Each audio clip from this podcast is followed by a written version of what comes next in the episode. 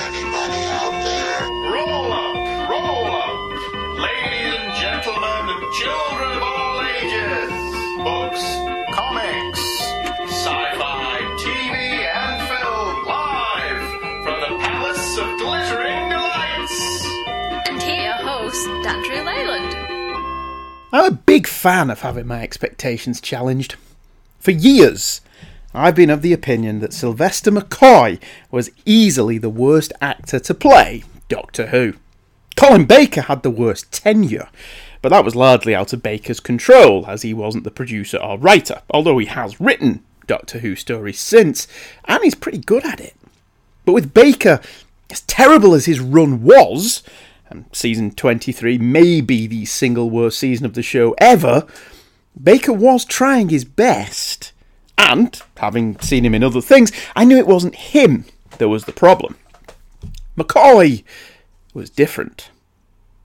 Sylvester McCoy was a clown. His career before Who was not that of an actor, or not that I recalled. He was one of the O men on Jigsaw and appeared on Tiswas and Eureka, all kids' shows, and a specific type of kids' show at that. Of course, now I'm older and more mature. I know that stuff is acting, just of a different sort, but at the time, this didn't bode well for McCoy's run. My reticence was borne out with McCoy's first story, Time and the Rani, a truly dreadful piece of genre television with an awful doctor, McCoy, an awful companion, Mel, played by Bonnie Langford, and an awful script by Pip and Jane Baker. It was not an auspicious beginning. I'd already started moving away from Doctor Who before then. Peter Davison had left the show in rude health with the sublime The Caves of Androzani, but this was followed up a week later with Colin Baker's first story, The Twin Dilemma, which was borderline unwatchable. Things didn't improve in his first season. Baker's doctor was a bully, a thug, pretty unlikable, a true Doctor Nasty. I stopped watching See, back then we didn't hate watch or make two hour rambling YouTube videos about why we don't like things, normally to rapturous applause. We simply stopped watching. I wasn't the only one. Baker's Doctor's ratings were not good, even if by today's standards they aren't terrible, but more importantly, his episodes aren't good. Davison's era had quality control problems, certainly, but nothing in the Baker run can hold a candle to the best Peter Davison stories. And after Baker's first season, the show was rested. Rested is BBC speak for cancelled. It was saved by the fans, which is ironic given that the fans are now the ones saying the show should be rested. And it was given another chance to get it right. It completely dropped the ball. The almost meta 14 part story, The Trial of a Time Lord, was supposed to be the Doctor's triumphant return. Sadly, the numerous script problems, the incoherent ending to a convoluted narrative, and the general unpleasantness of the show at this point wasn't Baker's fault, but he took the fall. He remains the only actor not to leave the show of his own violation. His replacement was McCoy, and the show went from bad to worse. Now, Doctor Who has had bad runs before. Even the unassailable Tom Baker has season 17, which, City of Death accepted, is pretty lousy. Baker's final season saw the ratings plummet from upwards of 15 million down to 4. A change in Doctor and time slot worked for Peter Davison, but he has bad shows, if not an outright bad season. Colin Baker has nothing but bad seasons. Likewise, McCoy's first season is mostly awful. Again, I ditched the show after the first episode, having come back to give this new Doctor a try. There are still McCoy and Baker stories I have never seen. Some of that will be rectified by the end of this episode. In recent years, though, McCoy has been reappraised. Season 26, the last season of the original run, is put on a pedestal as a classic, perhaps even one of the best in the history of the show. I've never seen it in its entirety, so with the recent Blu ray release, I took the plunge. Am I wrong? Is Sylvester McCoy actually really good as Doctor Who? Let's find out, should we?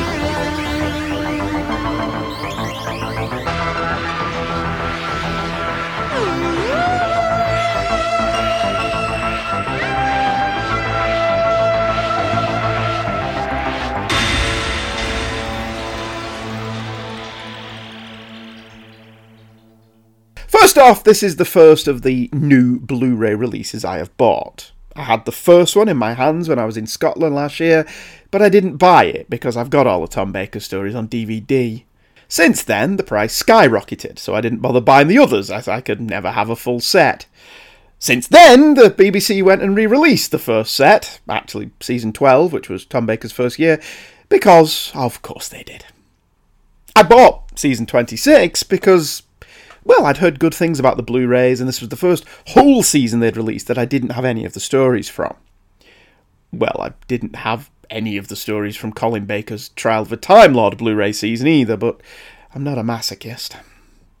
The reviews are true. The sets themselves are amazing. The packaging is top notch with a neat little booklet of behind the scenes information and what's on each disc.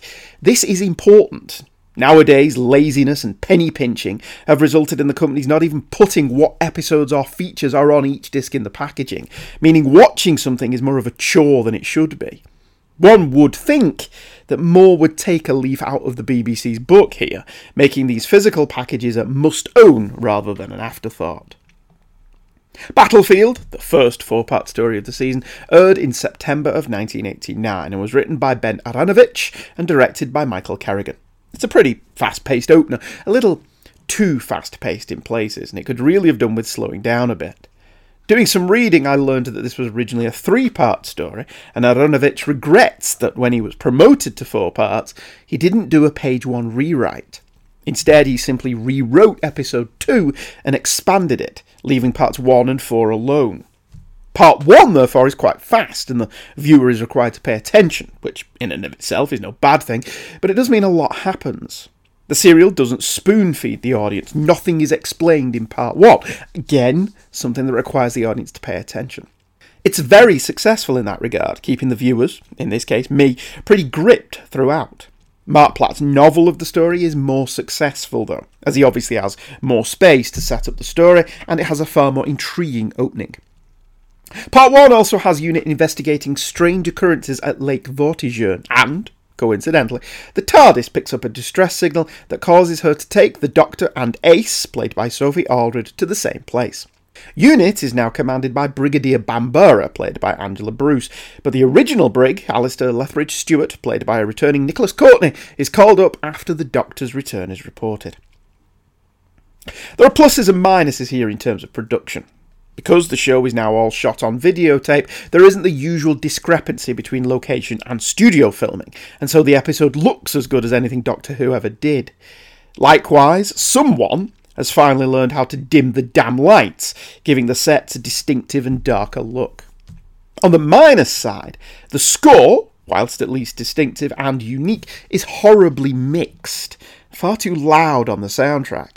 It frequently drowns out the dialogue. There's still a cheapness to it all, which is fine because this is Doctor Who, but the producers have gotten better at hiding the budget limitations. Part 2 of Battlefield is slightly infamous. The cliffhanger ending sees actress Sophie Aldred's character Ace trapped in a water tank, but the weight of the water was miscalculated and the toughened glass cracked and buckled, trapping Aldred in the tank. Sylvester McCoy saw what had happened and, alongside the crew, rushed to her aid. The incident was used in a BBC health and safety video for years afterwards on how not to do a stunt. Part 2 reveals that these strange occurrences are an invasion from an alternative dimension, with Black Knights, Morgan Le Fay, and Ancelyn, the acolyte of King Arthur. Aaronovitch doesn't look back on the story with the same fondness he reserves for his previous script, Remembrance of the Daleks. I think he's been a tad hard on himself. The script is taut, the story itself interesting and well researched, and there's a lot of genuine Arthurian mythology thrown in for the more literate King Arthur scholars. I'm not an Arthurian scholar, so I took it all at face value, but the info text on the episode confirms a lot of the details. When the Brigadier arrives, he instantly recognises the Doctor, despite him looking like Peter Davison when they last met. It's actually a great scene, with the Brigadier pointing out that only the Doctor would be in this much bother, so it was pretty easy to narrow down who he was. The production team also bring back Bessie, the Jon Pertwee incarnation of the Doctor's Roadster, for a cameo appearance. The show is moving to a more diverse cast, with Angela Bruce as Bambera, an international unit, and Ace's friend Shou Yuing, played by Ling Tai. The characters themselves are still a tad nationalistic, though, with a number of the characters asking various unit soldiers, Are you English? I'll have no trouble here, Tubbs. All sounds very League of Gentlemen. Precious things of the shop. The writing for Battlefield does fall down with the youth speak. Perhaps it wasn't as cringe in 1989, but the slang used by Ace and Shou Yuing is deeply embarrassing. Jean Marsh as Morgaine is clearly having an absolute blast, although she does occasionally border on pantomime, especially her delivery of the line, by right of conquest. Got a lot of rolling of the R's in that line. Battlefield ends up being quite a rollicking Doctor Who adventure, with wit, something to say about nuclear weapons, albeit nothing new, and good action set pieces. However, the Brigadier was supposed to die in this adventure, and his survival makes the whole thing feel inconsequential, with much of the foreboding foreshadowing not paying off due to the last minute decision to not kill him off. Other setups don't pay off either, such as important characters like Shu not really adding up to much, and Excalibur's scabbard, which is signposted to be of great importance, suddenly getting ignored in the climax. Overall, though, this isn't at all bad. It's underfunded and looks cheap in places, especially the Destroyer, a big deal monster at the time, who now looks quite limited and a bit plasticky. It has more problems. McCoy still doesn't convince me when he's angry. Some of the scenes between Ace and Shu are decidedly amdram, and a budget infusion wouldn't have hurt. There are some nice stunts, but the editing of the fight scenes is piss poor in places, robbing them of any urgency, and some of the sword fighting is abysmal. It's really unfair to compare it to Game of Thrones, but Robin of Sherwood was before this and had much more convincing fight choreography. Nevertheless, the script is entertaining enough, with Aaronovitch chucking in everything from myths and legends to knights with atomic weapons to Morgaine being both campy and scary, often at the same time. The novel is better, though, using a prior draft of the script that had more exposition and explanation in it, and fleshing out the characters more. The ending is also much better than the pseudo comedy beat of the Brig's wife taking Bambera, Ace, and Shu out for the day, as it doesn't seem as rushed. One of the high points of Battlefield is the idea that the Doctor is Merlin, or will be Merlin at some future point. He even receives a letter from himself in one episode, although which version of himself isn't made clear. This is also where the producers seem to tone down McCoy's performance, and he's less the bumbling clown and a more thoughtful and perhaps devious Doctor than we've seen before. And frankly, any chance to not see him play those damned spoons is a good thing. Most of the serials on this disc come in different versions, and Battlefield is no different. The serial is presented in its original TV four part format, an extended feature length version, and an extended four part edit as released on the DVD.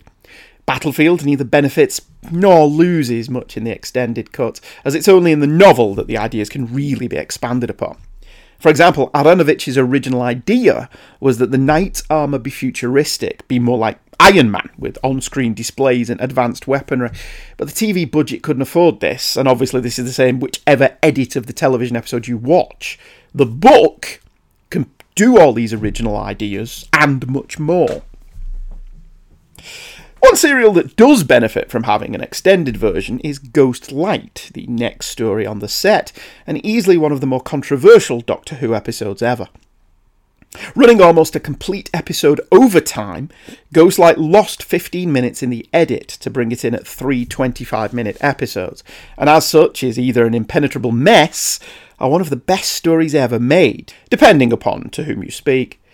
I watched the extended work print for the episodes, which features footage cut from the original broadcast.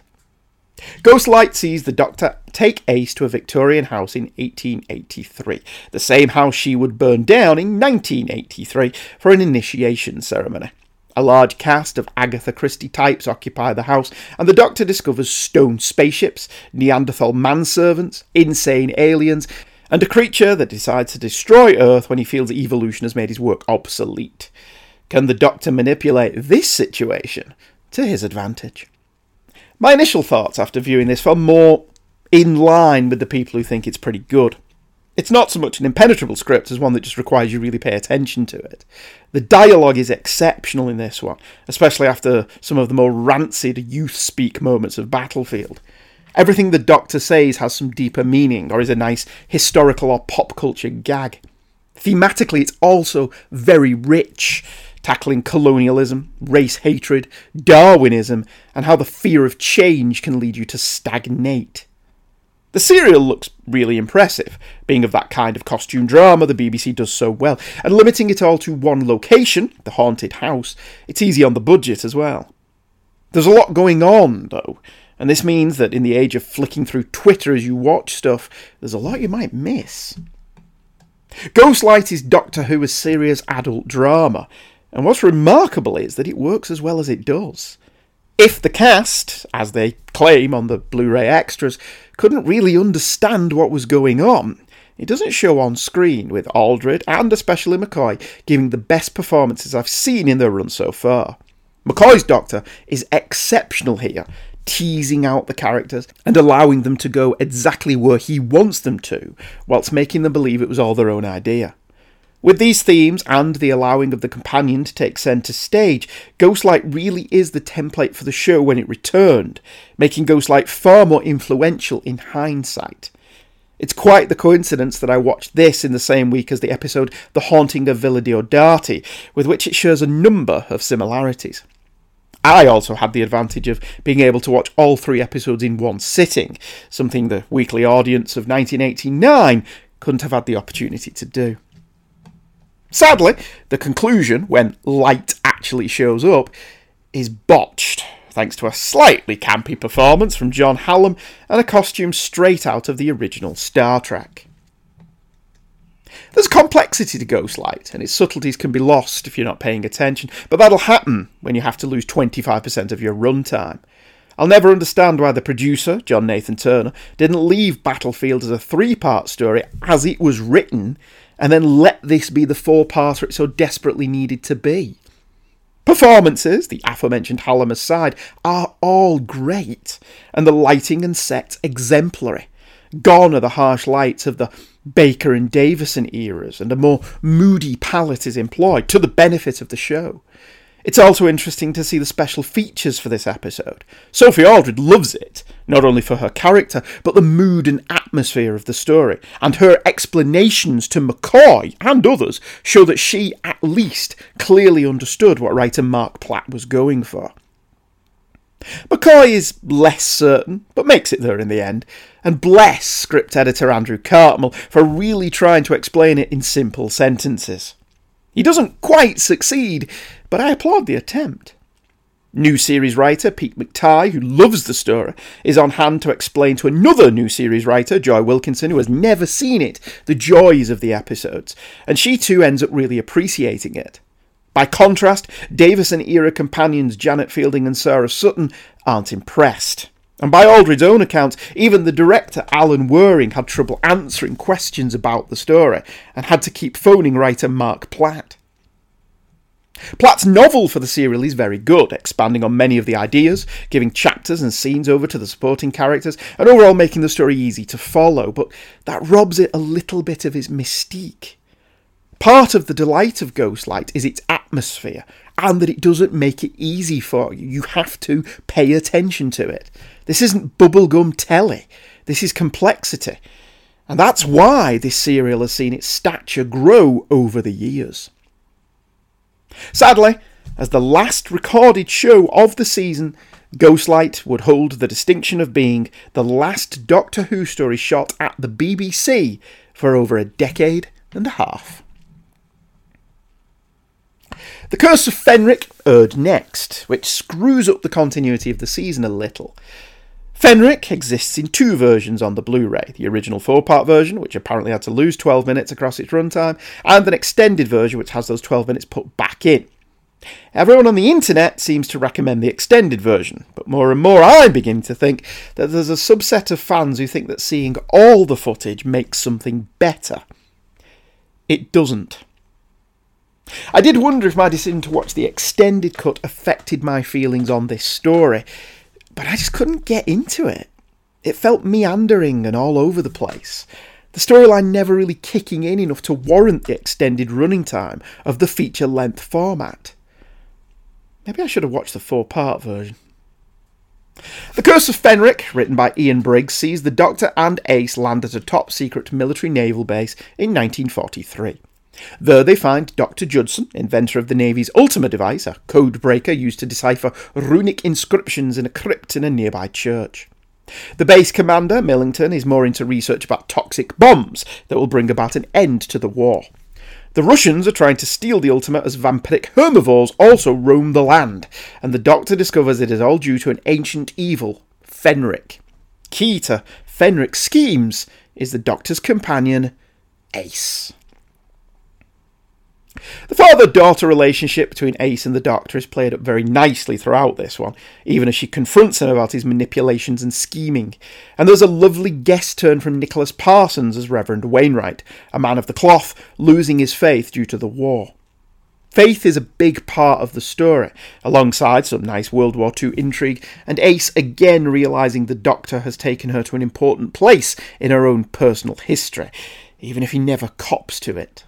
Sadly, there's also the rubber faced Haemovores, some time travel shenanigans involving Ace meeting her mum as a baby, and the underwater vampires, and as such, something gets lost.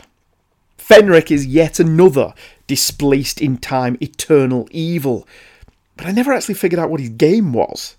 The Doctor suggests he's an evil spirit that was created with the universe, but that's never really followed up on. Likewise, I didn't really get the point of the Haemovores, other than this is Doctor Who in the 80s and we need rubber aliens in there. I think the problem with Fenric is there's simply too much going on that isn't explored, and a nice Cold War type spy drama involving Ace's family may have been easier to digest. Unlike Ghostlight, which has a lot going on but which all comes together satisfactorily, Fenric has too much going on simply because the story felt it had to have monsters in it. I'm also not a fan of the it's all connected trope, which rears its ugly head here. According to Fenric, Ace meeting the Doctor was part of a larger scheme. Fenric transported Ace to Iceworld in a time storm, which is where she first met the Doctor, and he deliberately made her a pawn in the complex game between it and the Doctor. As part of the Doctor's new Machiavellian nature, he seemed to be aware of this from the very first meeting, although Ace isn't. I don't think this kind of retcon is ever as clever as the writers think it is, unless it's baked in from the beginning, and this was no exception. Fenric does pick up a lot at the end. The Doctor having to break Ace's faith in him, thematically very relevant, but heartbreaking in execution, is well played by both Aldred and McCoy, but by that point, it's too little too late. The Curse of Fenric isn't in any way bad. Production values are nice, the show gets a lot of bang from its buck by being entirely on location, and the performances are uniformly good throughout. I just wasn't engaged. Maybe it was my curse to find this one a little dull. The extras, though, are, as ever, fascinating. Fenric is apparently a boat that left me on the island, as the actors and writers all love this one unreservedly. So, because I'm a professional, I re-watched the serial in its original four-part configuration over four days, and yes, it worked better. That's why this episode's a little bit later than it should have been. This did get me to thinking. Maybe the feature length version was a mistake. See, the writers construct their scripts to the running time. If they're writing a half hour drama, the beats, the action, the quiet moments, the exposition will all occur at the moment best suited to the length of the script they are writing. When the films came back for this episode and it was clear the story would need to be cut down, there was talk of it being made into a five part story. But Briggs resisted that notion because he'd written the script to build to three separate cliffhangers. Recutting would have spoiled that. I think this is the case with the feature length version. The serial is not a 115 minute movie, it's four 25 minute TV shows. If Briggs were writing a 115 minute movie, he would have structured the story differently. Perhaps that's why it didn't work for me as I originally watched it, because that's not how it was supposed to be seen. The pacing is off, the structure is different. Maybe I should have watched the third version of the story on the discs, four extra length episodes instead of the feature, but I didn't. Not that dedicated especially when I'm not being paid. Finally, the last serial broadcast in Doctor Who's initial 26 year run was Survival, written by Rona Munro. The only series writer to also write for the latest iteration of the series, contributing The Eaters of Light for Peter Capaldi's final season. Survival was interesting in that I'd never seen any of it, so it was a completely new story to me. I don't know if that affected how I saw it, but I really enjoyed it. In this story, the Doctor takes Ace to present day Perivale, present day obviously being 1989, so she can stop by and see how her friends are doing. However, the Master has led a race of cheetah people to Earth to hunt and to feed. The Doctor and Ace, plus assorted civilians, are dragged into the proceedings and must fight to survive on an alien world. Survival is progressively modern for the time, something that amused me greatly. The story is swamped in lesbian subtext. Ace's best friend is a person of colour, and her other two friends are subtly implied to be gay.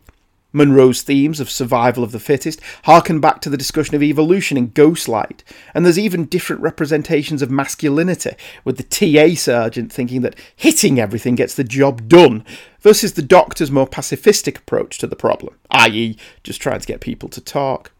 The Doctor's annoyance, as his every attempt at a breakthrough being undercut by Patterson's gung ho violence is the answer tactics, is nicely handled.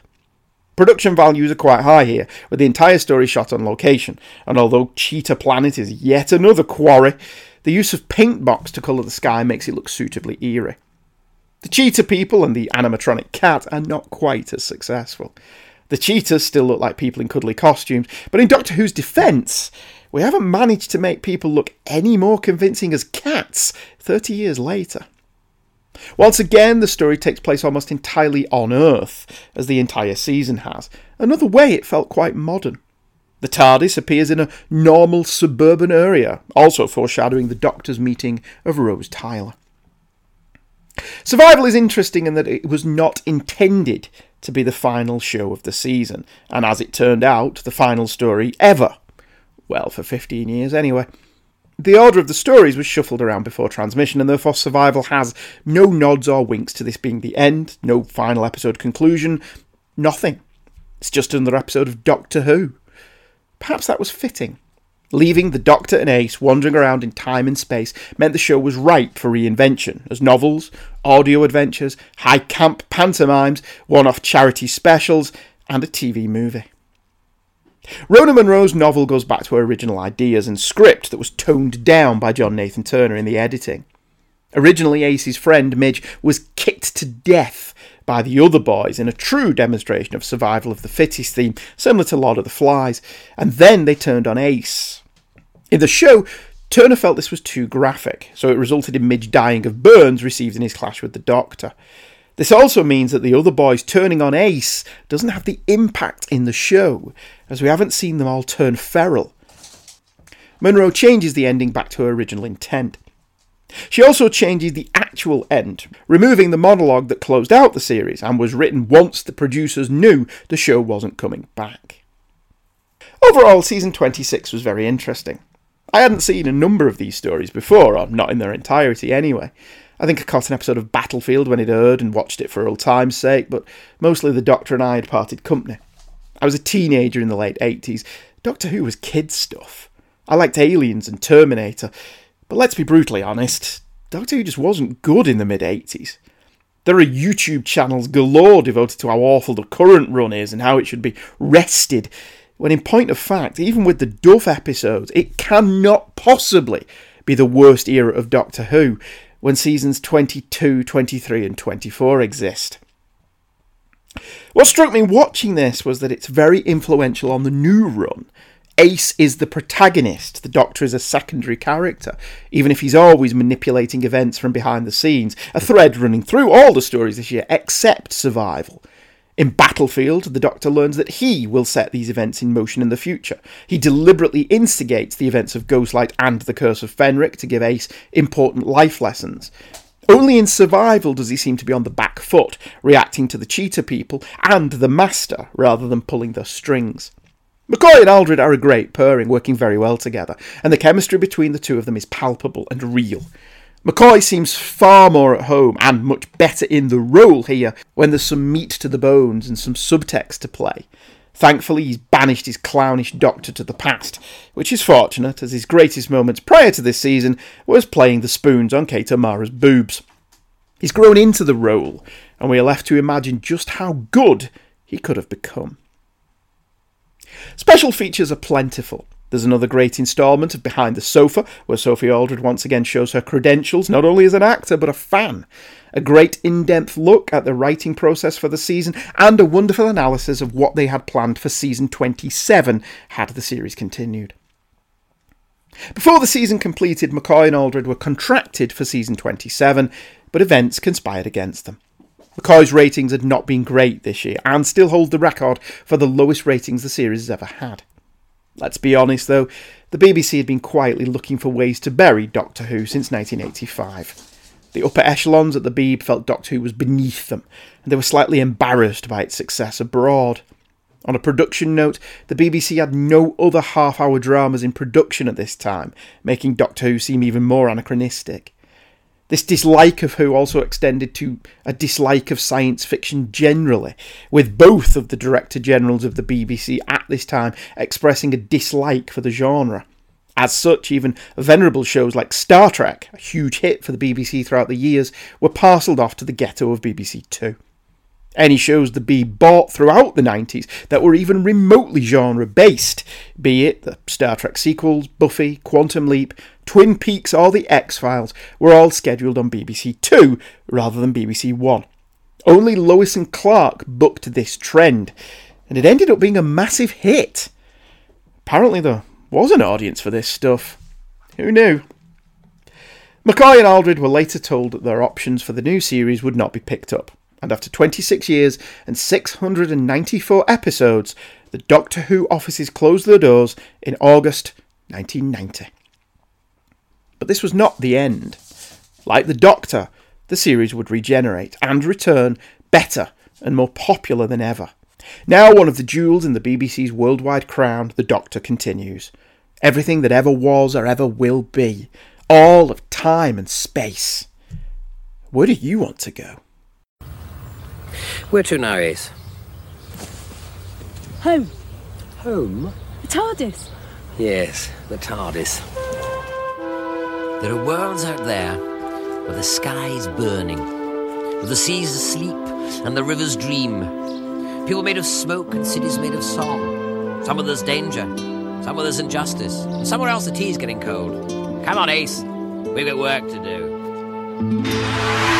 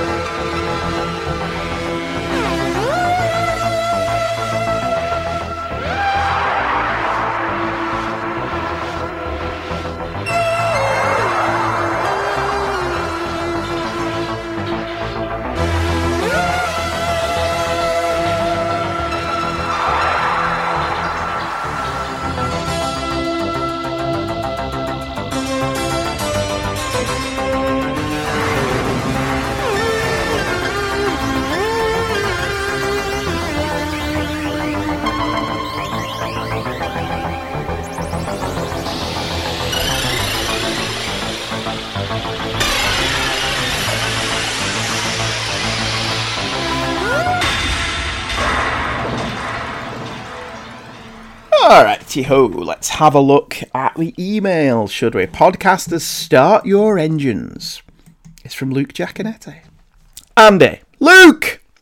I just finished listening to your top 10 TV vehicles countdown episode, and true to form, I agreed with some and scratched my head with others, mainly ones I was unfamiliar with, such as the Coyote, the Burn Notice iteration of the Charger, or the Torino. I can't argue with your list because it was topped with Airwolf. Pretty much says it all.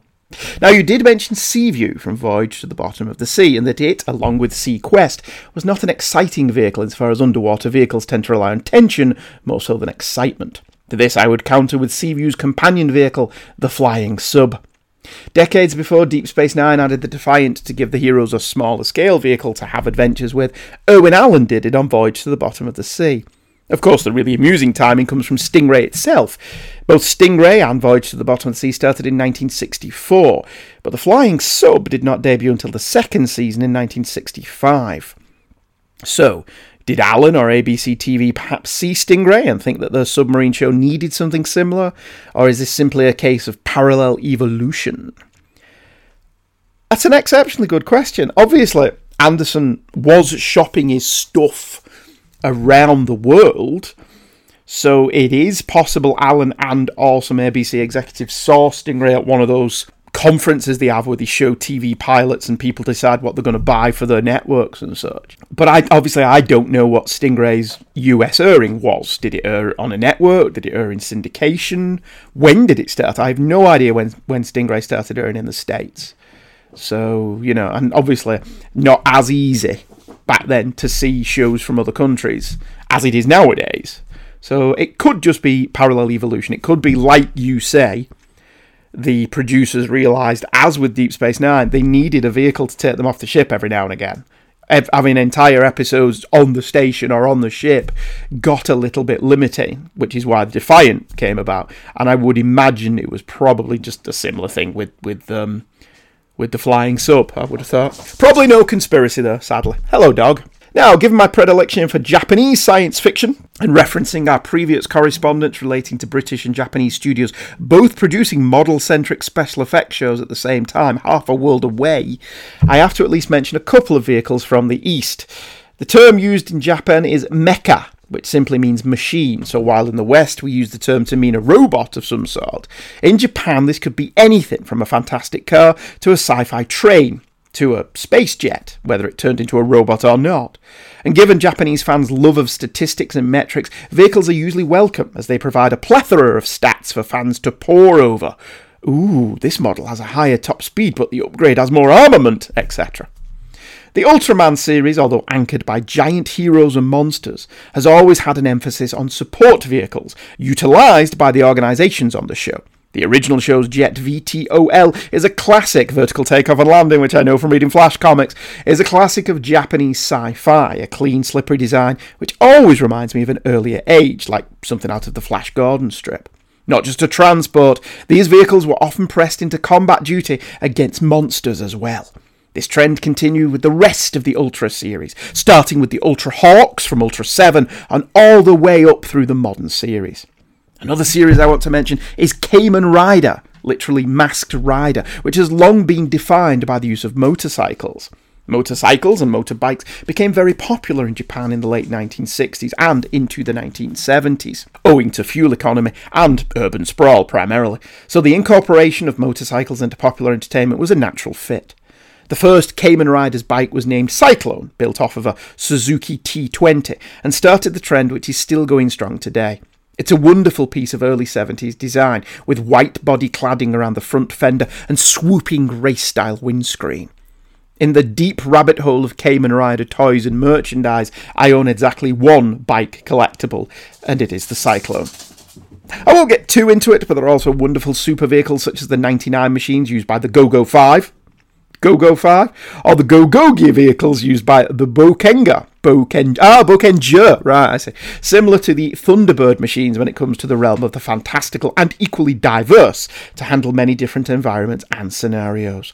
My favourite of this type of machine is GoLiner 5, massive locomotives which can link together into one train, carrying other 99 machines into battle or forming the absolutely massive robot, the Grand Liner. Anyway, I have gone on at length about shows you likely don't have much interest in, so I will sign off by saying thanks for the vehicular countdown and looking forward to whatever else is coming out of the palace in the future. Luke. I've heard of Kamen Rider. Jason Trenner keeps mentioning Kamen Rider to me. That sounds quite interesting. I may have to see if there's any of them on archive and give one or two of them a watch because that does these things do sound right up my alley, don't they? Anyway, thanks, Luke. That was quite interesting. That was that was quite interesting. Look at uh, the Japanese vehicles, which again you could probably make an entire show out of. Just the Japanese vehicles, just like you could out of the Gerry Anderson stuff. Charlie Niemeyer has emailed in, catching up on the palace. Hey, Andy. Hey, Charlie.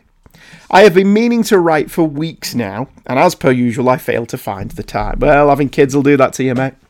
Anyway, I enjoyed your coverage of who took the super out of Superman. Bronze Age Superman is kind of my jam, and this is my favourite Superman story, but I still agree with your assessment. I will freely admit that I look at the story with rose tinted glasses and can gloss over the imperfections. Also, loving your amazing Spider Man coverage. Outside of first couple of issues, I've not read any of the issues you've covered so far, so it's fun to hear about them from someone who is passionate about the stories and the characters. The Superman 4 commentary was great fun. I need to find my copy of that version. One thing I've noticed that no one else seems to is that I don't believe the wall rebuilding vision was the initial plan. Superman isn't looking at the wall as intently as he would if he's using vision power. They're quick cuts, but he's acting more like he's acknowledging the cheers from the people. I'm guessing there was supposed to be some scene of him actually rebuilding the wall at super speed, but the director needed some tea, so they could no longer afford the effect. That's what it is in the comic adaptation, Charlie. He actually rebuilds it. He doesn't use Wall of China rebuild vision, which I can't imagine as a power the Kryptonians would ever really have had use for, but whatever. So I, I agree with you. I think that was probably scripted to be him rebuilding it. Finally, your TV vehicles episode. I'm not quite as old as you. Piss off. So I've written some of these shows. So I haven't seen some of these shows, but I was quite surprised by the level of nostalgia that hit me whilst listening to the episode. Dukes of Hazzard, Batman, Knight Rider, and Airwolf were all on TV before I was 10, so I was quite into pretending I was the characters as a kid. Our love seat was perfect for KITT or the Batmobile. I used our coffee table as the General Lee. Mum didn't like us using the love seat because we'd mess up the arms doing the ever important window slide, so we could only do that when she wasn't paying attention. And I used a chair for Airwolf. Most of this involved playing either with my Pop Pop, he was really good at leaning back with me for turbo boosts, or my siblings, so these are all fond memories. Thanks for bringing these back. Oh, anytime. As for your rankings, part of my fun for me with the cars is that it didn't require quite as much imagination. I had lots of experience riding in cars, but I never rode in subs, planes, police boxes, or helicopters. As such, I'd probably put KITT at number one, but it is hard to argue with an experimental attack helicopter full of weapons that made such a distinct sound. My only question is were you right the motorcycle from Street Hawk, which, by the by, was also the arm of the couch as long as Mum wasn't around? I've rambled long enough. Hope you enjoyed the new year, Charlie, host of Charlie's Geekcast and Ranger Chronicles on the Two True Freaks Internet Radio Network. Where would I put Street Hawk? See, I like Street Hawk as a concept much more than I like the show. I think the pilot for that show had a lot more going for it than the series that follows. The series that follows is rather cookie cutter and samey. And you know, there's a bit of Blue Thunder in there, and a bit of Knight Rider, and a bit of Airwolf, and quite a lot of Marvel comics. And it could have been much more interesting given the premise of the show. But that seems to happen with a lot of American TV shows in the 80s, doesn't it? They have these really good premises, and then when they get to, to series, the network goes, eh, let's make this as dumb as it has to be so the advertisers don't get scared away. That seems to happen a lot, really. That's why a lot of pilots are better than the subsequent series. And finally, Gene Hendricks has emailed in about yesteryear. Hello, Gene. Hello, Andy. I just listened to your episode on the Star Wars, Star Trek animated shows of yesteryear. Hey, see what he did there. Like you, I didn't watch Droids and Ewoks when they came out, not because I disliked the characters or ideas, but they seemed too kiddie to me. Since I turned 10 the year they came out, that really says something. The animated Star Trek, however, was a vastly different story. I didn't watch it first run, not being alive yet, but it was one of the shows on the then relatively new Nickelodeon cable channel, as seen here. Star Trek, the animated series Nickelodeon commercial. Oh, that's a link. Yeah, I'll play that. It was not my first exposure to Star Trek that would be my favourite of the movies, the motion picture, but it worked well for me. Filmation shows were a big part of childhood, having religiously watched Flash Gordon, Tarzan, Zorro, He Man, Fat Albert, Lassie's Rescue Rangers, etc., so it was quite used to the limited animation. Star Trek, as you said, felt a lot more like Flash Gordon and Zorro than it did like He Man, which was a good thing. These were just good stories told in animation rather than live action. Yesteryear is a great example of what the show could do to extend a story from the original series. I like the predestination paradox in this episode, mainly because that's my favourite version of time travel. The time travel happened because it was always supposed to happen. The only issue I have with that is that I-Chaya dies in this version but didn't previously. There has to be a reason for that, but I haven't come up with one that works. The Skorr, the bird like alien race, is revisited in the last episode of the first season, The Jihad. The episode just shows how much more can be done with limited animation, even if the title is a little off putting today. Keep up the great work, Gene, of the Hammer Strikes, the Hammer Podcast, the Quantum Cast, Class 100, Anime Freaks, and lots, lots, lots of other stuff. It's not called Gene Gene, the podcasting machine, for nothing. Well, thank you very much, Luke, Charlie, and Gene, for emailing in. I've got an elsewhere to be. So, Peter Zellner and Olivia Villar, your emails can wait till next time. And what am I doing next time? Uh, at the moment, Torchwood has reappeared on BBC iPlayer in its entirety. So I may revisit that. That may be fun, eh? Uh, if you want to email me, like Luke, Charlie, Gene, Peter, and Oliver, heykidscomics at virginmedia.com is the place. And remember, it's all going to be okay. See you soon. Bye bye.